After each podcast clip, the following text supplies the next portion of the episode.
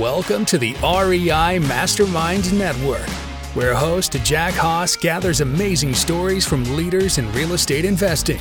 In each episode, our guests will tell you what they're doing that works, what they've tried that failed, and best of all, you'll learn actionable steps to take your real estate investing to the next level. Now, here's Jack with another value-packed episode. We have George Newberry with us here tonight, and I'm going to send everybody to your website, George. Head over to pre reo dot com for more information about what he and his team work on there. But this is going to be an interesting conversation. I appreciate your time here tonight.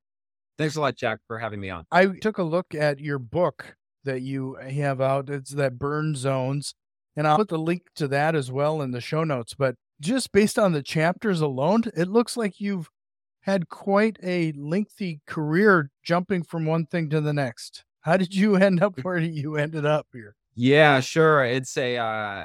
It's funny, through my life, I've always set a goal. I work towards it. Lots of times I get to where I want to go, and then it gets boring and I move on to something else. And it's sometimes I wish I just hit the goal and just was content with that. But that's how my mind works. I've tried as I've gotten older to get better at that. And I've done the, the same thing for the last fourteen years. So that's the longest time I've stuck to something. So I'll tell you, here's the journey. When I was young, I started delivering papers when I was seven. I bought an ice cream truck where I would sell ice creams at football games and in the neighborhood. When I was thirteen, at fifteen, I started a record company in my parents' garage. This is early eighties, Southern California. I put out eight albums of L A hardcore punk bands. And that was, that was fun. And then I decided they had the Olympics in eighty-four in L A. And I said, oh, I, they had the bike race. I said, oh, I'm going to become a bike racer. I get this idea that I just work really hard towards it. And lo and behold, nineteen eighty-eight comes around. I was in the Olympic trials and I finished forty seconds. The year after that, I was, I got good at bike racing. Actually, I was traveling around the country on a trade team, but you really don't make much money as a bike racer. And I was now twenty-four. I had to find a, a real job. And I happened to get a job through a friend in a mortgage company, answering the phone and setting appointments for loan officers. And that was my job. And I went into that job knowing nothing about real estate, knowing nothing about mortgages. And six months later, by using the same focus and determination that I had uh, applied during my bike racing career, I now was applying that to mortgages. And six months later, I was top producer. Two years later, I had my own mortgage company, which is still around. And uh, and then I started buying real estate. And I'd buy, I'd always look for the biggest challenges. So I'd buy the most challenged buildings I could find. These were, I started out with four units, then nineteen units, and sixty units. And the biggest property I bought in Los Angeles was two hundred ninety-eight units in downtown Los Angeles. And this building was, it had sold. So I bought it in nineteen eighty-eight, but it had sold in nineteen ninety-two for four million bucks. The owner, the property was in such bad condition that the owner was put in jail for slum housing. They have a slum housing task force in California, and they put him in jail. So he sold it to another um, buyer for two point five million dollars, and he got put in jail. And so he sold it for two million dollars, and that guy got put in jail as well. So now no one wanted to buy the building because you're thinking easy logic. Hey, buy this building, go to jail. And so they were selling it for eight hundred fifty thousand dollars. Now picture this, two hundred ninety-eight units, downtown Los Angeles, eight hundred fifty thousand dollars, just ridiculously attractive numbers. And they were marketing this property and no one wanted to buy it. And here comes me looking for a big challenge. And I said, no, I'll buy it. And I knew some of these inspectors from the other other projects that I'd done, granted much, much smaller. And they they said, don't buy this thing. We're going to end up adversarial. You've done well on, on these other projects, but this one is going to be a problem. And I didn't listen, and I went ahead and bought it. Now, these were inspectors. We had plumbing, fire, health, electrical. There was a group of inspectors in this task force, and they would come around every month and they'd tell me, hey, you're doing good work. And at the outset of this thing, right after I bought it, they uh, they scheduled a meeting and they said, hey, you got six months to get this thing done. And if you don't get it done in six months, we can't selectively prosecute, but we're going to have to prosecute you. And I said, no problem, I'll do it. And so they'd come by every month and they say, hey, good job, you're making good progress. And I was making really good progress. But six months later, a friend of mine called me, and this is a couple of days before before the new year, and he said, hey, you're in the paper. And I said, what for? And he said, oh, the headline is Redondo Beach man charged with thirty some criminal violations. And these were criminal housing violations. So Now, I was the one at risk of being put in jail. I was obviously quite concerned. That was a very tough weekend. It was on a Friday that the newspaper came out. And the first Always thing, the case, isn't it? On yeah, that Friday, exactly. You got to toil over the whole weekend. weekend. I got to, by yeah. my distress. And I'll tell you, the, the first thing, I lived about ten minutes from my parents' house. And the first thing I thought about was my mom sitting down for her morning cup of tea. She's British.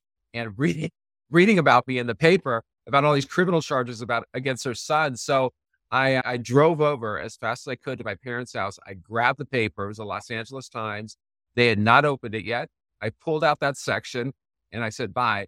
And and I, and I didn't tell them until this was all over. I didn't really tell them uh, the full story of their son being at risk of, of going to jail. And and the whole weekend stressed out. On Monday, I got a hold of my attorney. He called the city attorney. The city attorney said, hey, we can't selectively prosecute, but we have heard from the task force that your client is making good progress. They allowed me to stay out of jail, continue to make progress. I paid a ten thousand dollars fine and I was put on probation, but ju- it was the lightest form of probation, summary probation, which basically means that as long as you don't get in trouble again, you don't go to jail. So I, eleven months later, I had this property signed off by all the inspectors and they had to come. There were a couple of false starts because they came out and they'd find something. So there had to be one day where they could walk through every floor of the property and not find a single violation. And that, in fact, happened a few days before Thanksgiving in, you know, that had to be nineteen ninety-nine. And that was, and then I sold the property, made a significant amount of money.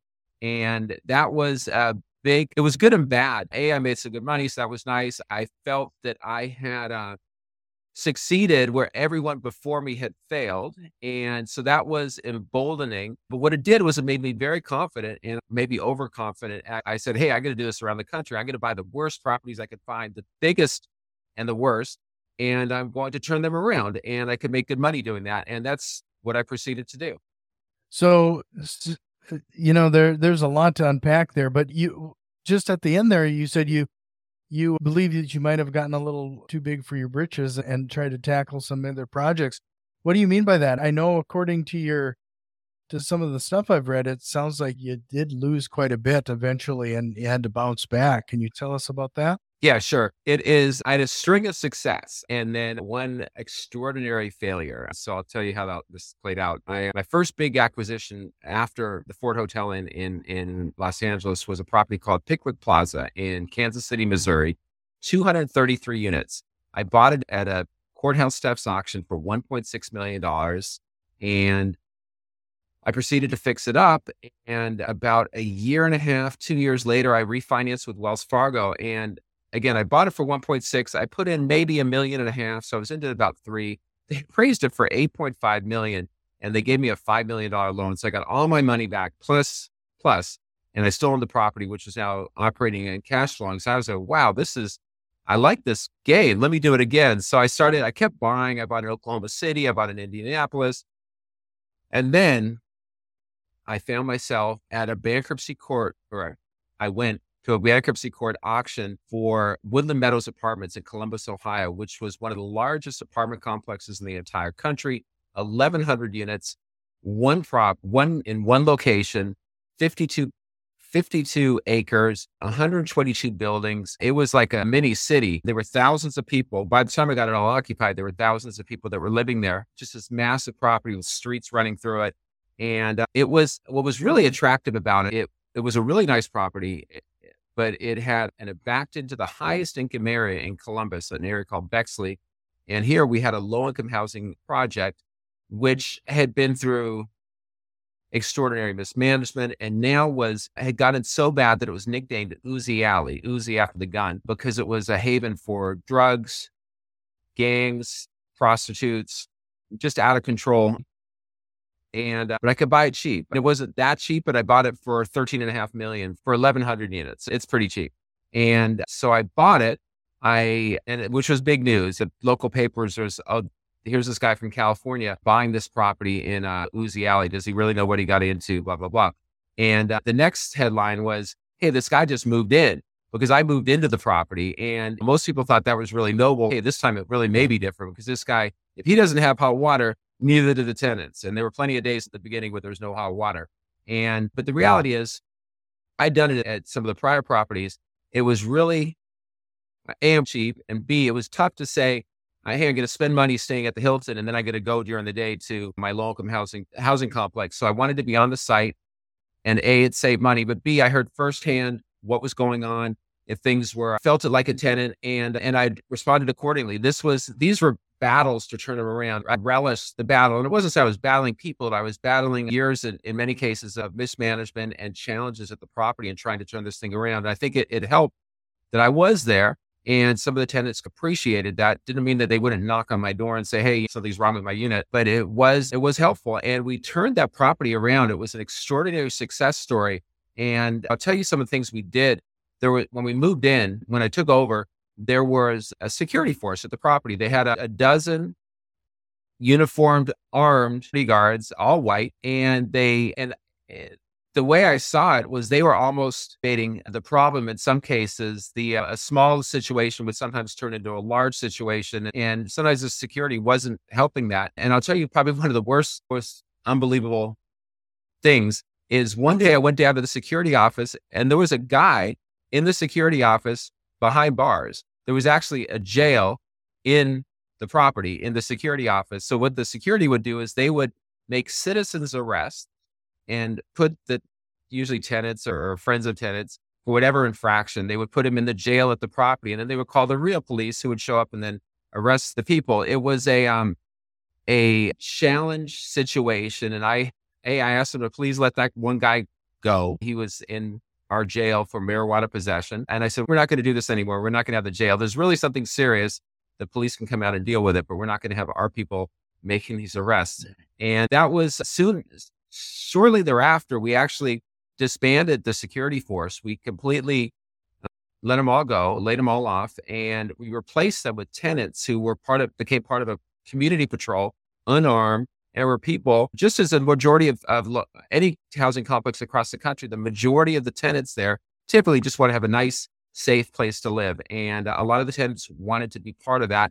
And we started turning around the property. We, we the crime rate dropped by more than half. We were able to, um, and we created a training program so that many of the tenants were part of the the crews that did the work to the property, and and it really helped turn it around. We when we started that training program, people would uh, would show up, and the first time, like five people showed up, but after they actually got real jobs, they lots of people were showing up, and we had speakers from the outside, we had contractors teaching tenants, hey, here are some skills. And it really worked. It was something that got a lot of media attention. And then other companies from outside the complex started started hiring our tenants. And it was really, when somebody would see tagging a wall that they had just painted, they wait, I don't want to have to paint that over. Do this at another place. So it really turned their property around, a, a huge success story. And now I was further emboldened, but there was a an unhappy ending to Woodland Meadows. The property on Christmas Eve two thousand four was hit by an ice storm, which was the largest federally declared disaster in Ohio history, and just devastated our property. And that was the, it triggered this extraordinary sequence of events in which I ended up losing everything. And at twenty, not only losing everything, I ended up twenty-six million dollars in debt. I look back at, at fourteen years worth of extraordinarily hard work, and I gave it all back and then some. And that was, um, a, a challenge period in my life. And that is, that's the, that's my journey. It- What happened there? Did you just not have the proper insurance, or it was? Yeah, it's no, I had the insurance. I had fifty million dollars of insurance. What I did not realize, because I'd never been in this predicament before, is that if you have a really, really big claim like we did, the insurance companies will just not pay, and they will make you sue them in order to get them to pay. And they know, or they appear to know, that the longer they go without paying, the more, uh, at least in my case, the more st- distress you'll get. And eventually you'll settle for something less than you really are entitled to, but you feel that, hey, you don't have a choice. And so they came out, the insurance company came out a few days after the storm, and they let me know that we were not covered. They said that this damage was caused by the boilers, and the boilers, we didn't have boiler endorsements on our insurance. And as a result, we're not covered. Now, that was ludicrous. We had the boilers inspected two or three months before the storm. The state came out and inspected them, and they were fine. And the reason all the damage occurred is that the property was, uh, the temperature outside was negative eight. There was the power had been knocked out to half the city of Columbus, including all of our property. And so once the power goes out, all the boilers stop working again because of the power outage. And so when the boilers stop working, the heat or the water that gets heated in the boilers and gets pumped through the each of the units and radiates heat, that all stopped working. And so that water that was in the radiant in the pipes all froze. And then the domestic water all froze. So picture this, thousands of people fit, living there, no electric, no heat, and no water, and temperatures outside in the below zero, just an extraordinary situation. As it, so what happened is uh, several days later, once the temperature started warming up, the, uh, the pipes uh, all started bursting, and all these one hundred twenty-two buildings, the first floor units were partially subterranean. So you, the window was at, at, your chin would be at the window. And that was a, so all those first floor units got flooded with water. All the other units were, were significantly damaged. It, there were trees in the buildings. It was a, a disaster area. In fact, the Red Cross opened a shelter for our tenants across the street at a church. And it was a, a truly a disaster. And that is now my, my, I went to my attorney, and my attorney said, hey, this is what the insurance companies do. We have to file a lawsuit. Eventually, they're going to pay. And so with that, I thought, oh, okay, so this will work out. I just had to play their game. And so we filed the lawsuit. I I started, I made probably the biggest mistake that I could have. I made several myself at the time, but the big mistake I made was I said, okay, I'm going to borrow money on my other properties, which were doing fine. And I'm going to take that money. I'm going to use that to fund the, uh, the renovations. And that, that was a big mistake. What I should have done is done nothing. Hey, if the insurance isn't going to pay, I can't fix this up and, and let that property kind of win or lose on its own. Instead, I involved all my other properties, borrowed on them. And I started using that money to repair Woodland Meadows. Now, in my original thinking was, hey, this is going to take five million dollars. So we spent the five million dollars. And there was still tons of work to do. We kept finding more damage. So then we uh, I borrowed more money. And by summer, and again, this happened at Christmas, by the following summer, I was out of money. And I had about two hundred people a day working at the property. I, I dropped it down to twenty. And the city started asking, hey, what's the pace is slowing? These we got to get this property back in, in back fully habitable. And, uh, and at some point, the mayor summoned me to City Hall and said, hey, we need you to bring your tax returns or financials for the property, blah, blah, blah. So I brought them on. They said, hey, do you want to, um, that we have some other plans for Woodland Meadows. Do you want to take your Section eight contract, your tax, low-income housing tax credits? Do you want to take those and move them to another property that you could buy? And we'd support that. And I was single-minded. I, I know I, my vision is going to rebuild this property. So I said, thank you very much, but I'm not going to do it. I'm going to rebuild Woodland Meadows. Now, that single-minded uh, focus and determination at reaching a goal, which had generally served me well through my life, now was not serving me well, because what I did not read between the lines is that the city, if I did not agree to their offer, they were going to still do everything they could to take the property. And in fact, that's what's happened. They eventually took control of the property. They started by coming out to the property and issuing notices, uh, three-day notices to evacuate the property. They said that all one hundred twenty-two buildings were subject to imminent collapse. And this is a result of those us taking off drywall allegedly exposed a construction defect by a prior that was done by a prior owner. And as a result, these buildings were subject to imminent collapse. Now, I, I didn't believe it. And so I hired an engineer. The engineer came out and said, these buildings are fine. And we went to court and got a temporary restraining order against the city. And we, we showed up in court. We had our, our engineer to testify. We had his report, and the city was there.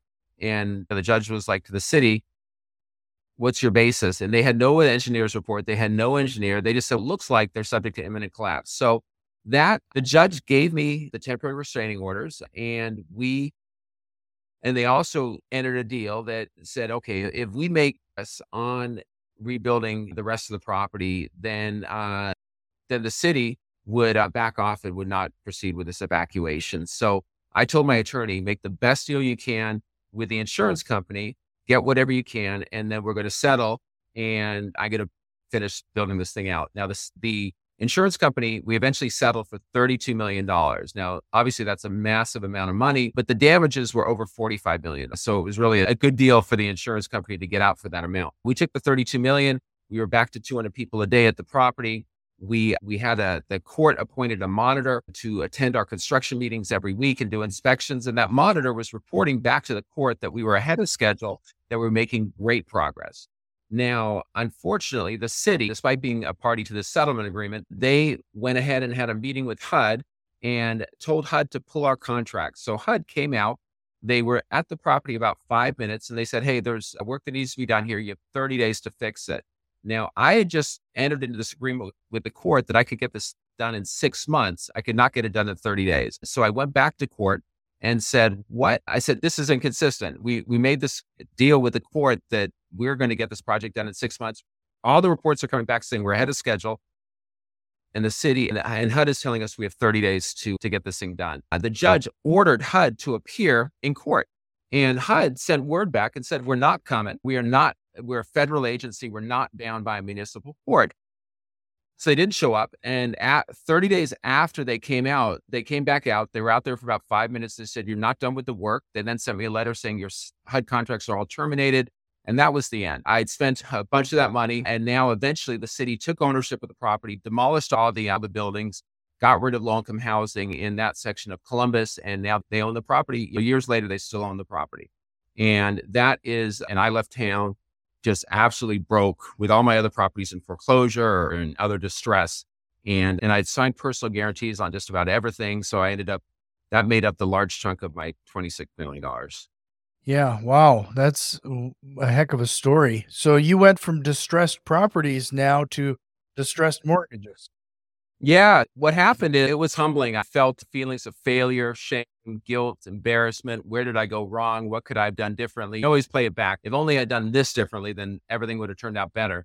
But I made the decisions. I bought the property in the first place. I made the decisions. I took the risk. I got, I made these deals because they were risky. And this was the one bet that did not pay off. And uh, that was, I always figured, hey, if I work really hard, I can make anything pay off. And it didn't work this time. So that all by the end of two thousand five, I was broke, and two thousand five, two thousand six. And, but then in two thousand seven, I started hearing about, hey, there's this, uh, there's millions of families at risk of foreclosure. And my thought was, hey, these, this is something I could use my experience as an overwhelmed debtor. I could use it to help these other families who are suffering overwhelmed, uh, who are also overwhelmed with debt. And many a times those same feelings, shame, guilt, embarrassment, I could feel what they were going through, because when this happened to me, I was getting sued. I was getting served with, with lawsuits, collection notices, collection calls. Everything bad that could happen was happening, and uh, to just an extreme degree. And I never filed bankruptcy, so the stuff just kept coming at me. And uh, and so I, I I could I felt my experience would be helpful to all these families that were at risk of foreclosure. So why not start a nonprofit, which was American Homeowner Preservation? We started in two thousand eight.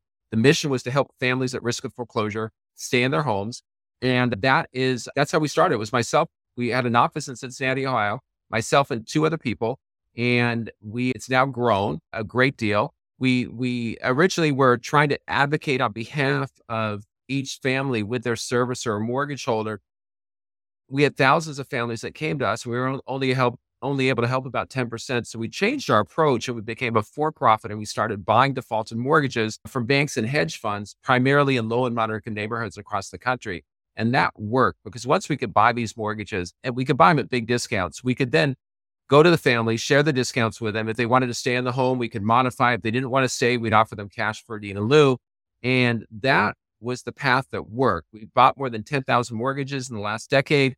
And now we've started a co- that company that we started with three people, American Homeowner Preservation, has morphed into nine different companies, from a national mortgage servicer, a national mortgage originator, a title insurance company, and several other companies, a trustee, as well as Pre-R E O. So Pre-R E O is a marketplace where institutions sell their non-performing mortgages to real estate investors. And so it's like auction dot com, except instead of selling, auction dot com sells R E Os, some institutions, to real estate investors. Pre-R E O sells non-performing mortgages from institutions to real estate investors. And that is a service, a platform that we're really excited about. We're getting great interest from institutions. And we anticipate at some point there's going to be another downturn. And when that downturn hits, we're trying to build our capacity so that we can be a preferred outlet, the number one outlet for these distressed mortgages, to get them in the hands of real estate investors, who's ultimately the best buyer for a defaulted mortgage is somebody local who can, if it goes R E O, they're okay. In fact, some of them, I'm happy if it goes R E O, but if, if it goes a different direction, a modification or some other solution, they're happy that way too. But that is the profile of the buyers that we're attracting to pre-R E O, and we're getting institutions. They are, they, a lot of the, we have some of the biggest funds in the country, some wall, some funds backed by Goldman Sachs and other big, uh, big investment banks that are selling their defaulted assets on our platform. So it's an exciting time. It's something that we're really trying to build for in anticipation of the next downturn. We both have been using the term R E O and pre-R E O. For those new listeners among us, we better tell them what that acronym means. Yeah, absolutely. So an R E O, an R E O is a real is real estate owned. It is a property that's been foreclosed on typically by a bank or other mortgage lender, and oftentimes is then sold. They sell it. Usually, it's a profile of a typical R E O is something that needs maybe needs a little bit of work. Sometimes it needs a lot of work. And so it's bought by an investor, and then they do the work and they rent it or they resell it. Now, pre-R E O is basically something that's a defaulted mortgage loan that is either in foreclosure or eligible for foreclosure and has the potential to become an R E O. The, in our experience, once a loan falls into foreclosure, in the majority of the time, it will end up being foreclosed upon. That is, but there are some that go to deed and lieu, modification, short sale, different uh, different paths, but the majority do become R E O. That's the difference. Sure. And then your platform, can anybody go there and search for these opportunities, or is it have, is, they have to be a part of a no. bigger organization? No, that's the beauty of it. It's anyone can go at pre-R E O. They can right away register, free buyer registration. And then they can have access to see all the pre-R E Os that are available.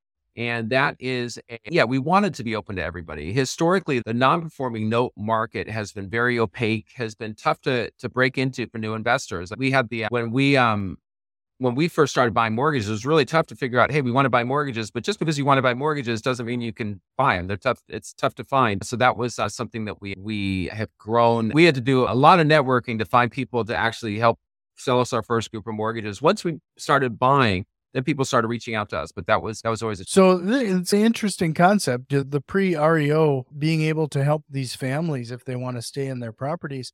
What type of discounts have you typically seen when a company is trying to just get this off their paper? Absolutely. So the if the property is worth two hundred, and let's say the the mortgage is two hundred twenty, let's say it's typically the mortgage will typically be sold on pre-R E O for seventy-five percent of the property value. So in that case, two hundred thousand dollars property value, the mortgage will likely sell for one hundred fifty thousand dollars, twenty-five percent discount, and then we finance it. So if the investor wants, we'll provide seventy-five percent financing. So they put down thirty-seven thousand five hundred dollars, twenty-five percent of the one hundred fifty thousand dollars, we'll finance one hundred twelve thousand five hundred dollars. And oh. so that's made it really accessible because most real estate investors almost always get loans to buy and you leverage their money. And so that, that way they can buy multiple, multiple properties. So here they can buy multiple pre-R E Os. So you act as a financial institution as well then to help the investor with, yeah, the, here, with the acquisition. Absolutely. So we make, pre-R E O makes money in two ways, and it, we make it transparent too. So we, we charge a five percent program fee, which is like a buyer's premium at the closing. So if someone buys a pre-R E O for one hundred thousand dollars, they'll pay five thousand dollars at the closing. That's how we make our money. And that's just like auction dot com or Hubzoo, everyone charges five percent. The other thing we do though, is there's really no financing available in the market to buy defaulted mortgages. If you're a really big hedge fund, there's financing, but if you're buying fifty or one hundred million, but if you're buying one or five or ten defaulted mortgages, there's not financing available. So we created the ability to finance. So we'll provide the financing to our investors, to our pre-R E O buyers. And So that that's uh, we do that at twelve percent, and then we crowdfund. So if uh, we crowdfund that money, so if somebody wants to just they can't find a pre-R E O that they're interested in, they can invest in pre-R E O, and they earn a seven percent return. Basically, we're taking that crowdfunded money where we pay out investors up to seven percent, and we we loan it to investors buying these notes for at twelve percent, and so that's the other part of the revenue model. So then the, the person can go to the current resident if that if we catch it early enough, because you've purchased it at a discount. Now you can reduce their monthly payments allowing them to stay in it, maybe extend the mortgage to thirty years again, that type of thing. There's probably a variety of creative ways to help them stay in the property at that point. You're absolutely right. They can extend the majority, reduce the interest rate, reduce the payment, whatever's appropriate. If there's some delinquent, lots of times in this market where values have gone up. And so many times some of these families are have equity or close to having equity, take the delinquency, we'll add it onto the loan amount, we'll then extend the loan term, just like you said. And so you keep the payment affordable, make it make, make it less than what they were having trouble paying before. And lots of times the families will run into job loss, divorce, death in the family, med- unexpected medical expense. One of these things will impact their ability to pay. But lots of times it's something that is short. Four months later, get another job. Four months later, something happens, so they're back on track. But that those four months that they missed, if it was two thousand dollars a month, all of a sudden they're eight thousand dollars in the hole and they can't get out of the, I can come up with the two thousand dollars a month, but I can't come up with the eight thousand dollars. So sometimes it's just taking that eight thousand dollars and spreading it out over time so they can catch up. There's all kinds of things to do. And investors, lots of times real estate investors will respond to that and say, wait, I like the idea of doing a modification, but I don't want to hold this loan for thirty years and just collect payments. That's, I want to invest, add value, and and reset, resell. Like with an R E O, if they get an R E O, they're going to do just that. So what we've done is, but how I explain it is, if you buy a non-performing mortgage today at a discount, you do a modification, the family starts paying again, six or twelve months of on-time payments from that homeowner, you can likely sell that loan at a, a, as a reperforming loan for a significant premium. And so that is the other component to that strategy. That said, the majority of what is on pre-R E O will end up being foreclosed upon. It's just that's what the statistics tell us. Once it's in foreclosure, mm-hmm. it's going to get foreclosed upon. Now, that means that the investor may get the property back.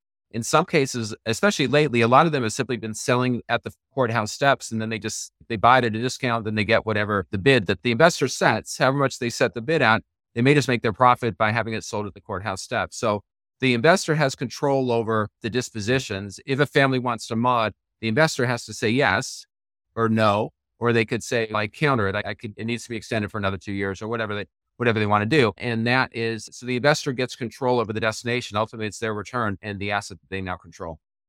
Sure. So it, it sounds fairly straightforward. I feel like I'm missing something here. What are some of the downfalls? Like, what am I missing? I'll tell you, we've been doing this for about uh, two, almost two yeyears, pre-R E O. We've been, A H P's been around for fourteen years, the parent company, but pre-R E O for two years. The, the market in that time frame has gone up. So people have done really well on the platform. A lot of people have made tens of thousands. Some people have made hundreds of thousands. This is on single assets. One guy made over a million dollars on a single pre-R E O that he bought. It was a big one. He bought it for one point eight million, but he, he did just extraordinarily well. And that is the, so where's the downside? Now the downside, where's the risk is that if the property values start going down, which is potential, it's going to happen. Real estate historically is cyclical. So the real estate values could go down and that would impact how much money the investors, um, how well they do. Now, the good news is because they're buying at a twenty-five percent discount, that insulates them largely from, from market fluctuations. Simply, hey, if it went down ten percent, there's still money to be made, it's just going to be less money. As the property values go down, so will the prices of the mortgages. And right now, it's seventy-five percent values, the average in the between seventy and seventy-five percent of values where these the pre-Rs have been selling. But once the market, there's more supply, the market for the resale cools off a little bit, that percentage and the prices are likely to, to drop. So it's a, that's how the market is. It's going to be something where I encourage investors right now to buy a pre-R E O, to experience it, get experience, get that experience today.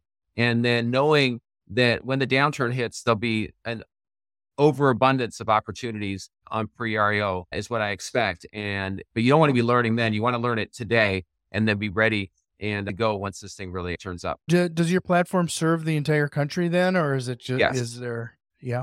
Absolutely. Nation, nationwide we've offered. That said, I think we've had some of the rural states, some of the less lightly populated states, we probably haven't had much activity, but I know we've had pre-R E Os in more than forty states. Sure. Yeah. I, because the reason I ask is because I've tried to market to like pre-R E Os in my market. For some reason, I can't even seem to pull that list. Maybe that's just because it's not publicly available. Yeah, in most states, it is public record. It's just sometimes maybe tough to get the records, but I'll tell you that the, the market's also been thin. COVID, the moratoriums have all ended, the foreclosure moratoriums. But that said, There's still a lot of the servicers and mortgage lenders are trying to find ways to keep the families in their homes and exhaust those options. So I expect the foreclosure rates to really rise. They're rising now, but expected to really rise in twenty twenty-three. Yeah. You bring up the economic turmoil we're experiencing right now. I feel like we're just early into this. What do you see for regarding your market? What kind of changes are you going to see? Yeah. I, here's what how I interpret the market today. The, we're on the longest expansion in our country's history. And historically, the market expands and contracts, which is healthy. That's the way it should be. It has expanded for an extraordinary period of time. It is due. In fact, it's overdue for contraction. And we're starting to see some of that. The If you look back at two thousand six, seven, you'll see that the um, the rate of appreciation accelerated and then hit a high point. And then it started dropping. And it's, the property values weren't dropping. Just the rate of appreciation started slowing down. And then in two thousand eight, it actually went to the point where, hey, the property values aren't going down, aren't going up at a slower pace. Now they're actually going down. And we haven't hit that point. So I'd still, I, they're still down to the property values are going up, but just at a slowing pace.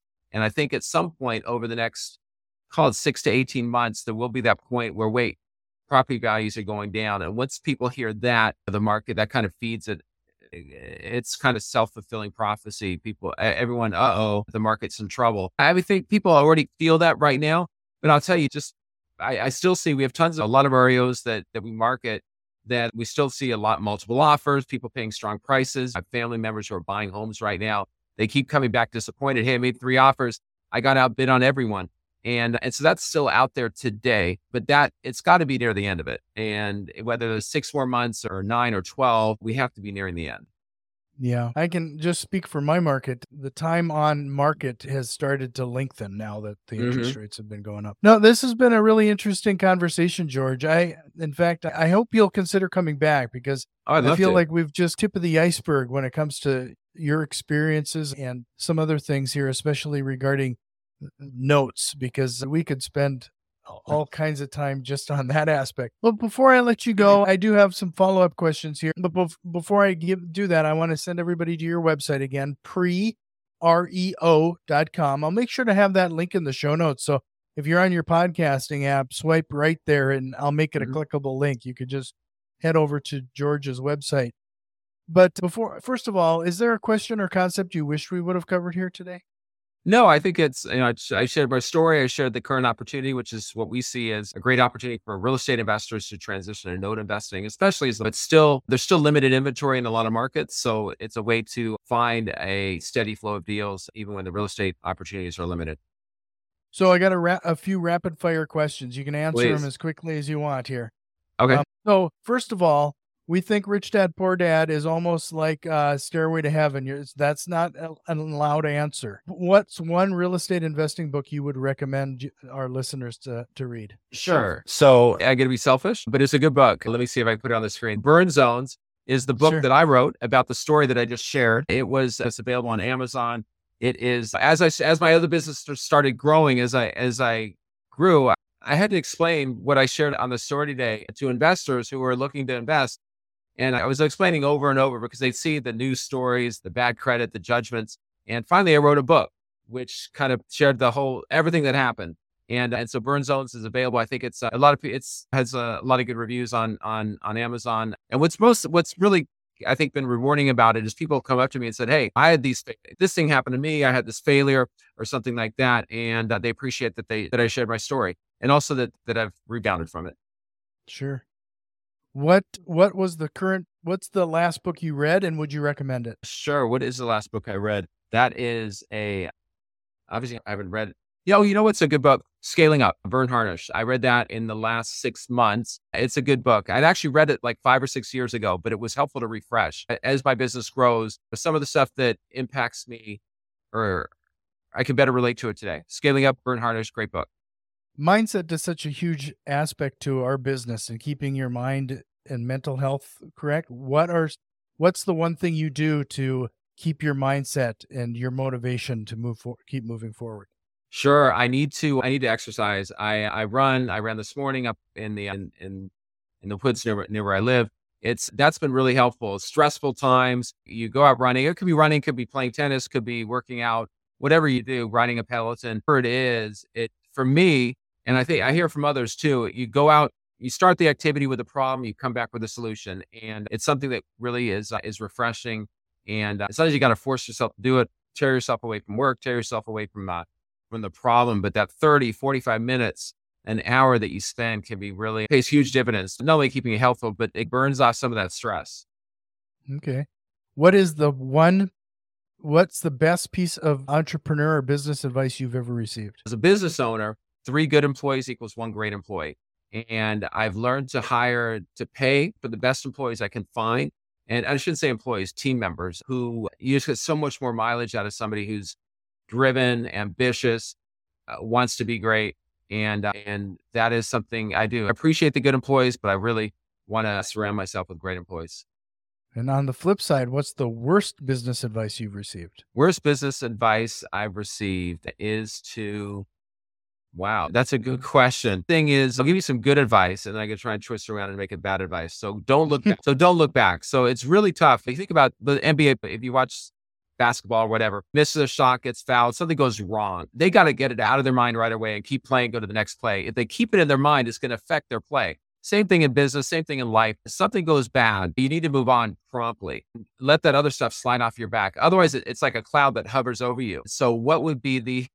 The learn from your mistakes. You actually have to learn from your mistakes. You're actually going to learn more from your mistakes than your failures. But in terms of the bad advice part of that is, I guess if you're constantly, you want to learn from it, but you want to, you got to move on. And so I guess. Yeah. I heard an analogy once regarding that. Yeah, I heard somebody say, if you keep looking back at the past, you're going to trip over the present. That's absolutely right. That's absolutely right. Yeah, you need to stay, you need to move on. The past, it's good, good success or failure. A lot of success. Like I've had a lot of success. Sometimes it's been bad for me. Like some of the things makes you overly, I, at some point it may be overly emboldened and and this thought that I can get, I can, no matter what someone throws at me, I can get through it. And that generally worked until the one time it didn't and caused me just personal financial collapse. Sure. And then one last question. If you could get into DeLorean and head back to when you were first getting into real estate investing, what is one piece of advice you would tell yourself? Be patient. And I would have probably kept what I bought. I've touched thousands of pieces of real estate, thousands of notes. And oftentimes I bought when the market's weak, I've sold when the market's strong. And sometimes the opposite, unfortunately. But it would have been, I should have probably set aside some and just say, hey, I'm going to keep this. Mix up, buy, sell, make cash. But I kept rolling the cash into new deals. Why not set aside some and, and anticipate at some point I'm going to have some challenging times. And I was, I have, I'm less, less optimistic now than I was back then, but at, at, I'm still an optimist, but the, but I do see risk more. And I know that risk is, you know, risk, danger, failure is lurking around every opportunity. And you have to navigate that. And I think when I was younger, I definitely didn't recognize it. So be a little more cautious, a little more prudent. Don't, Don't lie, dive. Now, the reality, the reality is some of the successes I had was because I was a really quick start. If I saw an opportunity, I grab it. And, and, but I didn't always look. And that still served me well most of the time, but not always. Not always. George, this has been a great conversation. Thanks for putting up with my rapid fire there at the end. Oh, no problem. But again, head over to pre reo dot com. And I hope to talk again sometime. Sounds good. Thanks, thanks a lot. Have you learned at least one actionable step to incorporate into your real estate investing? If so, please consider returning some of that value by leaving a positive review, subscribing to our YouTube channel, or joining our growing network on Facebook and Twitter. You can find links to all of our social media accounts in the show notes. See you next time.